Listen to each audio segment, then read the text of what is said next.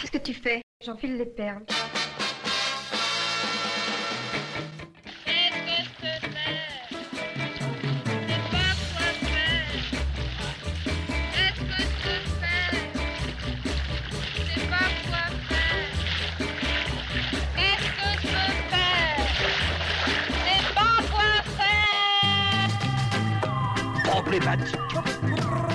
Aujourd'hui, la femme, elle a envie, par exemple moi, la seule possibilité que j'aurais de pas être artiste, c'est d'être enceinte tous les neuf mois.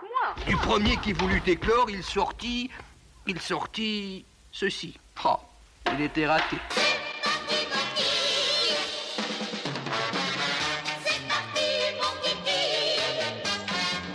Éclore, le podcast de la création artistique.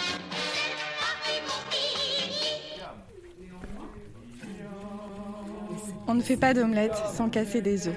Dans Éclore, aujourd'hui, on se demande comment représenter la folie au théâtre. Grâce au projet théâtral de la compagnie Tout un ciel, qui monte en ce moment Vitriol au théâtre de la tempête. On y parle de l'espace mental, de bipolarité et de canapé d'angle, avec Elsa Grana, la metteuse en scène.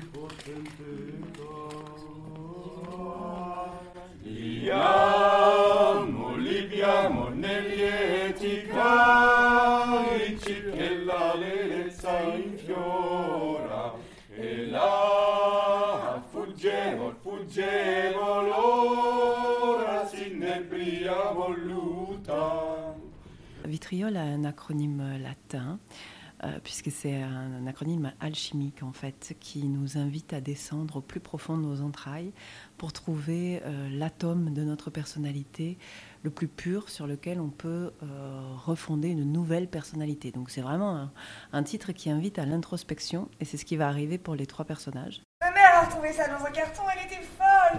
On ne peut pas dire journal pour une page, un jour une page. Non, ce n'est pas un journal. Tu as eu un journal, toi? Non, je ne crois pas. J'ai dû écrire des conneries, euh, des grosses colères adolescentes. euh, mon père est con, euh, ma mère est conne, euh, je chie sur mon frère. Mais un journal, non. Je suis plus doué à l'oral, c'est plus franc, plus net, moins étudié, plus spontané. Cela dépend, cela peut me prendre autant de temps de penser avant d'écrire que de penser avant de parler. Oui, mais Mais toi, toi, toi, t'es t'es hors catégorie, cocotte. t'es hors catégorie, cocotte. Et ces trois personnages, du coup, sont mis euh, ensemble dans un- une sorte de- d'espace où ils sont un peu en fusion. Ils sont regroupés et ils ont tous, euh, tous les trois, des objectifs différents. Euh, si on prend le synopsis simple, on a un homme euh, qui revient dans l'appartement qu'il a occupé avec son ex-femme pendant huit ans. Et il revient dans cet appartement alors qu'elle a reconstruit sa vie avec quelqu'un d'autre. Et cet homme souffre d'une affection de bipolarité et il arrive, il est déjà, lui, en crise maniaque. Et ce qu'il vient chercher, c'est un foyer, un endroit euh, d'appartenance, en fait, quelque chose euh, qu'il aurait euh, construit avant et qui pourrait l'ancrer à nouveau quelque part. Le sel de la vie Le sel de la vie Tu ramènes le sel de la vie Tu ramènes le sel de la vie Pierre, regarde-le, parce qu'il est en train de la figer dans une grimace. Ouais, ouais. tu vois? Check. Allez-y. Et celle de la vie Le sel de la vie Le sel de la vie Tu ramènes le sel de la vie sur les vaches trop secs Euh, oui, c'est ça. Euh, je suis un gros pot de sel. La meilleure description Voilà, et ça, j'aimerais bien qu'Olivier soit toi qui l'anticipe un peu plus que Pierre. C'est-à-dire que c'est toi qui as l'image à la con du gros pot de sel. Ah ouais, Ouais, c'est ça, je suis un gros pot de sel. ah ouais, c'est ça, je suis un grand pot de sel. Et Pierre est obligé de suivre derrière et d'enquiller la. Tu vois? Celle de la vie? Lui vient chercher un foyer. Elle, quand elle le voit arriver, elle ressent les mêmes ressorts de la passion amoureuse qu'il avait portée vers cet homme-là il y a huit ans. Parce que tout bipolaire qu'il est, c'était un homme extrêmement aimable et séduisant. Et euh, ils ont vécu une passion énorme. Et là, elle se reconstruit avec un autre homme et elle vit euh, ce qu'on pourrait appeler un amour construction.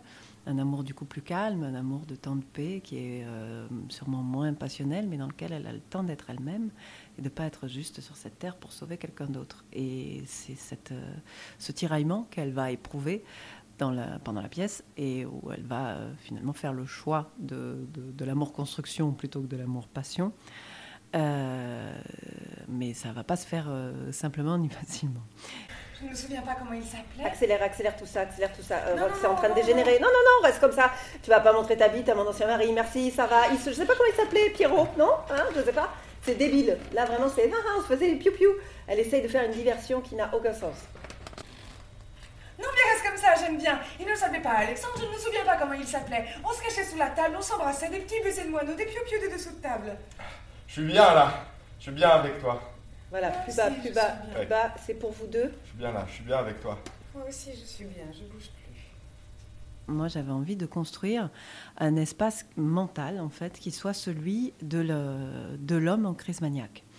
Et de faire en sorte que le spectateur puisse assister au déploiement d'une crise pendant 1h30. Pourquoi? Parce qu'on est en crise, moi personnellement, depuis que je suis née. Je suis née en 81 et j'entends parler de la crise, la crise, la crise, la crise. Ok, qu'est-ce que c'est?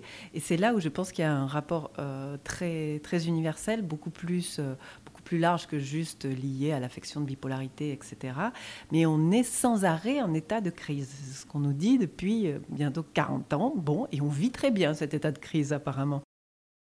Et, du coup, ça m'intéressait de porter ce personnage-là euh, d'homme bipolaire issu de la vraie vie, de l'élever au rang de monstre de théâtre, en fait, d'en faire vraiment un personnage euh, euh, de chair, de passion et quelque chose de aussi grandiloquent qui nous permettrait de regarder à travers ses yeux nos propres fonctionnements en cas de crise, c'est-à-dire euh, à la fois la violence que ça dégage, qu'on refoule, et, là tout va s'exprimer puisqu'on est au théâtre et qu'on a le droit de tout faire. Donc c'est ça aussi le, principe du, monstre de théâtre, qui peut aller au bout de ce, jeu-là, au bout de l'emprise sur les, les gens, euh, donc sur elle et lui deux, sur les personnages. euh, au bout de sa créativité, puisqu'il a convié trois musiciens pour jouer en temps réel sans arrêt pendant sa vie de tous les jours. Très cher. Là, ça Oui, oui, ça, c'est c'est très bien. Vous n'êtes pas obligé de jouer tout le temps comme ça, là Si, si, ils sont obligés par contrat. J'ai payé tout un orchestre pour me suivre en temps réel dans ma vie de tous les jours, tu vois. Ah là, ils sont que trois, c'est pas encore vraiment, vraiment probant, mais on va retrouver du monde tout à l'heure. Je trouve que c'est vraiment la bipolarité, euh, une affection qui caractérise spécifiquement notre époque. On est sans arrêt pris entre des grands délires de surpuissance, de développement personnel, de oui, mais on va y arriver, il suffirait de très très peu pour que, en fait, il suffit d'y croire et tout le monde est un self-made man. Et en même temps, une dépréciation une- de soi, un truc où on voit très bien qu'on va dans le mur, que personne prend les bonnes décisions, et pourtant on continue à faire des enfants. Enfin, on est tout le temps en contradiction. Et cette, euh, bipolarité, du coup, au plateau, me semble euh, incarner euh, dans la fiction ce, sentiment collectif.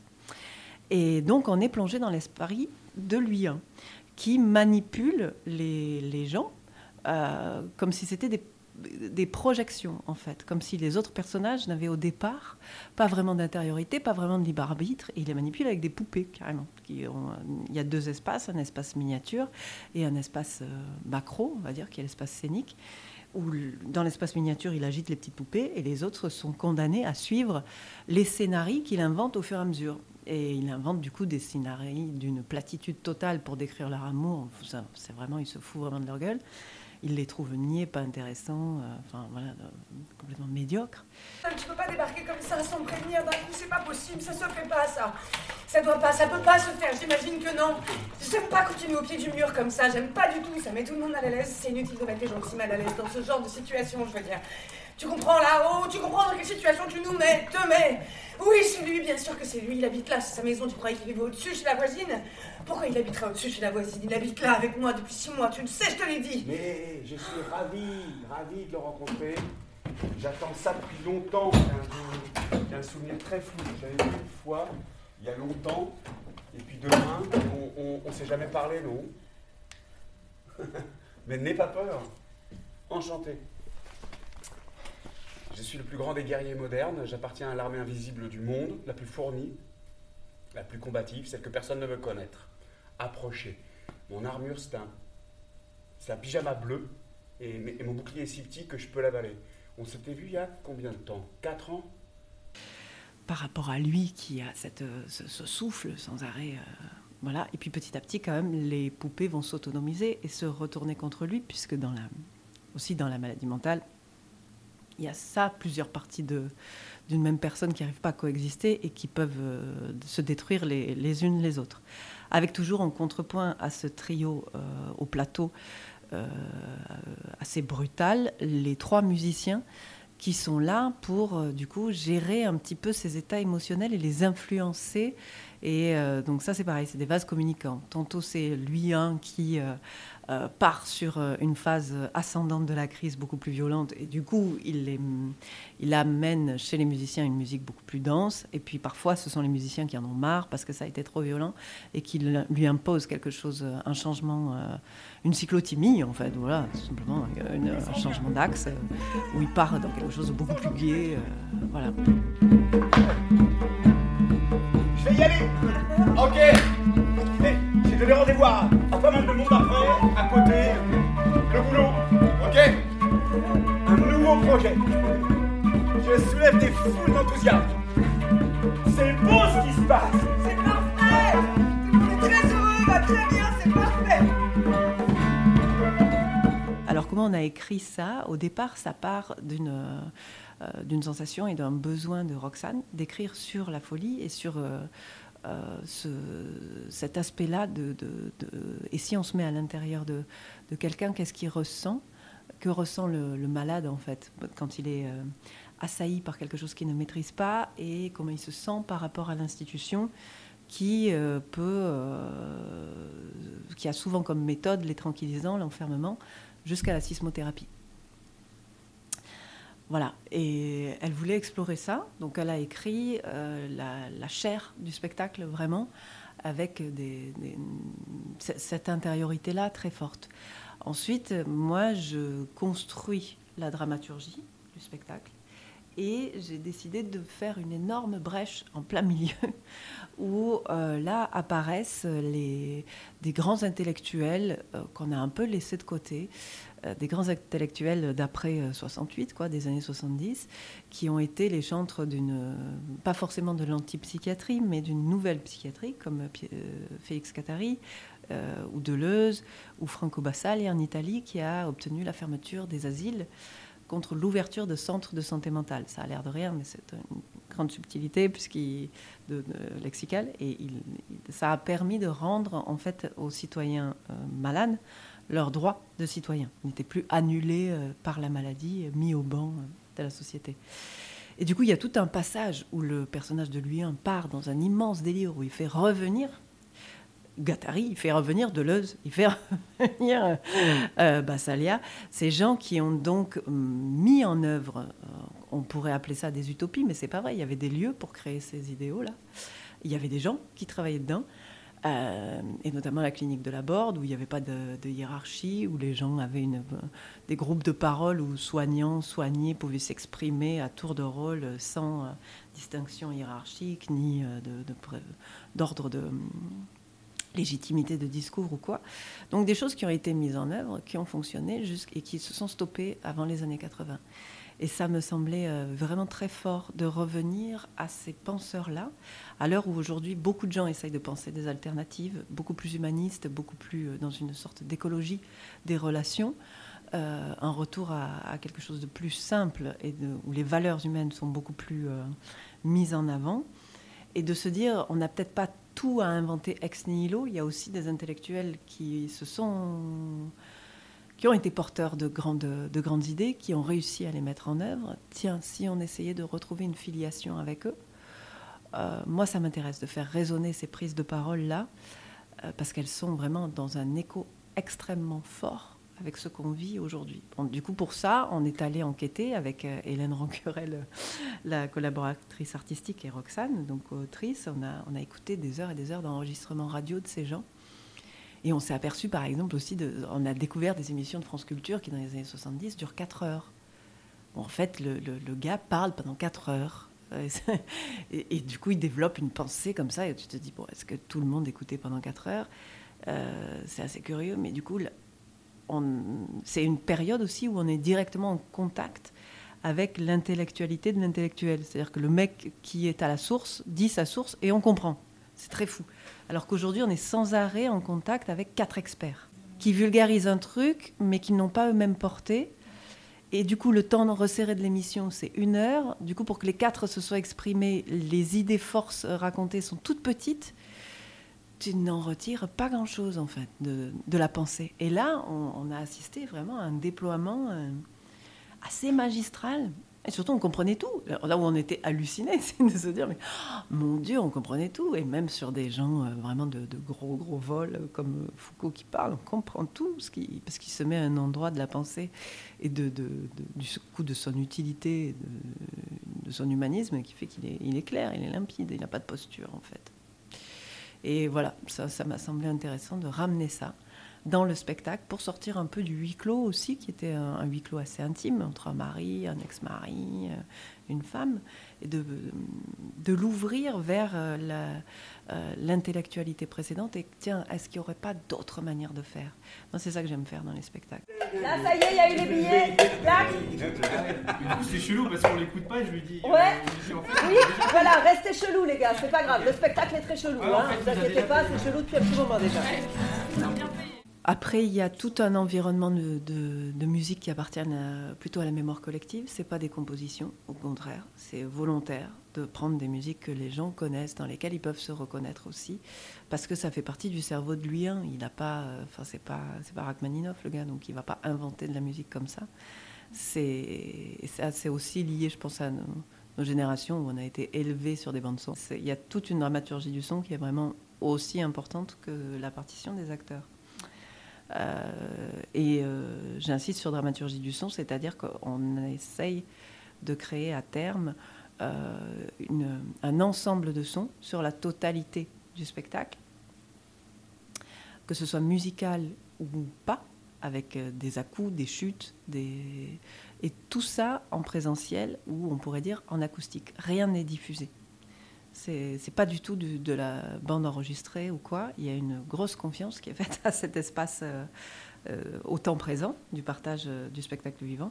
Et là, c'est le gros pari de se dire euh, on diffuse rien. Donc on créera pas d'ambiance. Demande-lui Calmement Ces compositions dans une même phrase, ça ne tient pas, ça ne peut pas tenir. D'ailleurs, on ne peut rien tenir. Demandez, c'est possible. Ce qu'il n'est pas, c'est qu'il mettre une réponse claire, ordonnée et surtout vraie. Pour le calmement, c'est encore plus drôle parce que le calme est parti loin là, il est déjà très loin. C'est comme si tu demandais à un pétard d'exploser en silence. Un pétard peut exploser en silence. Suffit de s'en éloigner. C'est un message Une proposition Les deux.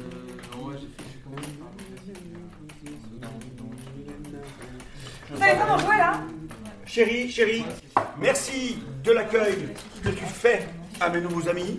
Ces musiciens sont mes invités. Ils sont retenus par contrat. Ils sont payés. Beaucoup.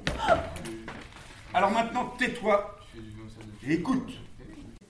Oui, c'est très rythmique parce qu'il y a quand même pas mal de passages assez comiques. Du coup, c'est très très rythmique et euh, les déplacements sont conçus en fonction du bruit qu'ils font aussi. Et ça, c'est pas forcément des choses que les acteurs mentalisent. Ils ont autre chose à penser que ça. Mais les matières des poupées, par exemple, elles sont en bois parce qu'elles font du bruit. Si elles tombent euh, sur de l'acier, parce que ça fait du bruit. C'est tout est, euh, un peu pensé en termes de, de son, de rythme, de ce que ça va provoquer. Euh, voilà, le son est présent dès le départ, en fait. Avec la scénographe Suzanne Barbeau et Lila Ménard des Lumières, on a fait pas mal de, réunions de réflexion là-dessus. Euh, ce qui m'intéressait, moi, c'était de, créer comme une sorte de, tectonique du foyer, comme si tout d'un coup, il y a un moment où les plaques se sont, euh, euh, passées l'une en dessous de l'autre. Euh, du coup, ça donne un parquet qui est déséquilibré, avec accidenté. Et en haut, de, un parquet à plusieurs niveaux, et en haut de ce niveau, le canapé trône. Euh, il sera recouvert d'un tissu assez brillant dans les verres avec des oiseaux de paradis, quelque chose d'assez bourgeois qui représente surtout le canapé d'angle en fait, qui représente le moment où les gens euh, décident de s'installer vraiment en couple ou euh, quand on est un peu étudiant, on s'en fout, on a un BZ, on a un clic-clac, on dort dedans. Là non, c'est le canapé dans lequel on dort plus, mais qui est symbolique d'un certain confort que lui n'a plus du tout le, personnage malade, du coup, vu qu'il est voué à une errance dans des espaces blancs. Du coup, c'est aussi une projection de son esprit, c'est-à-dire sur, un, sur une maison, sur le- l'effondrement d'un parquet, il reste cette espèce de mirage qui est ce canapé d'angle qui est un peu le phare et la chose à rejoindre pour euh, l'image superficielle qu'on a de se dire, ouais, enfin voilà, c'est comme la Rolex à 50 ans, quoi. J'aurai euh, un foyer quand j'aurai un putain de canapé d'angle, quoi. C'est cette idée. euh. Et, du coup, ça lui permet aussi de les asseoir dans ce canapé et de se foutre d'eux très facilement, quoi. De, de se foutre de ce confort bourgeois tout en le désirant, ce qui est notre cas. À tous. Je prends du whisky, j'aime pas le whisky, mais je vais, j'ai soif. Voilà, Coca Je me suis dit que tu voudrais whisky, moi je vais, j'en prends, je veux. Continuez, continuez. Partout, partout, c'est éparpillé. Bah, partout, c'est c'est rempli de, de petits changements cachés, éparpillés. Le salon est comme un jardin rempli d'œufs de Pâques, les de Pâques du changement. Tu vas rien fracasser du tout. Qu'est-ce que tu fais là? Et tu t'arrêtes pour boire. Voilà. Ouais. Né, né, né, né, Tu vas tu rien fracasser du tout. Qu'est-ce que tu fais là? De la lumière, je suis monté. Arrête tes conneries, parle-moi fort s'il te plaît, il est tard. Je parle aussi bas qu'un agneau qui vient de naître. Ça fait beaucoup de bruit, un anu qui vient de naître, tout ce qui vient de naître fait du bruit. S'il te plaît, merde. Je suis trempé. Je viens de me battre avec 15 types dans le métro. Je du sang partout. Une douche, quelques pansements et je me bats. C'est-à-dire qu'on a, on a commencé à faire des lectures de ce texte, juste des lectures, en 2017. Donc il y a un brave moment où on cherchait des coproducteurs, bien évidemment. Euh, voilà, donc on a commencé à faire des lectures au Théâtre de la Cité internationale. Après, on en a fait à Rouen. Après, on en a fait avec euh, le soutien euh, de Théâtre Ouvert. Et du coup, c'était dans des démarches de production où il fallait qu'on présente un texte à chaque fois terminé, terminé, terminé. Donc c'était pas du tout le même processus vu qu'on n'avait pas encore l'argent pour travailler avec les acteurs. Donc euh, voilà, euh, nécessité étant mère d'invention, ça s'est euh, fait comme ça. Et puis aux dernières lectures qu'on a faites à Théâtre Ouvert en mai euh, 2019, après ça j'ai décidé de d'exploser le texte encore différemment, dans un autre ordre, de tout changer. Parce que au final, on était arrivé à un beau résultat en lecture, mais je voyais plus du tout ce qu'on allait en faire au plateau après trois ans de- de- d'exercice de, lecture, qu'est-ce pff, qu'est-ce qu'on avait encore à créer? Donc, je, je- l'ai tout déstructuré pour le, le- le structurer, reconstruire un squelette autrement, en fait, euh, qui allait devenir plus celui du plateau. Voilà. Je remercie Elsa Grana et la compagnie Tout un ciel pour leur accueil. Vous pouvez retrouver Vitriol du 28 février au 29 mars au Théâtre de la Tempête. Merci d'avoir écouté cet épisode. Les prochains sortiront les derniers dimanches du mois. La prochaine fois, on parlera de ta mère, bande de moules. Vous avez trouvé? Allez, à tout bientôt.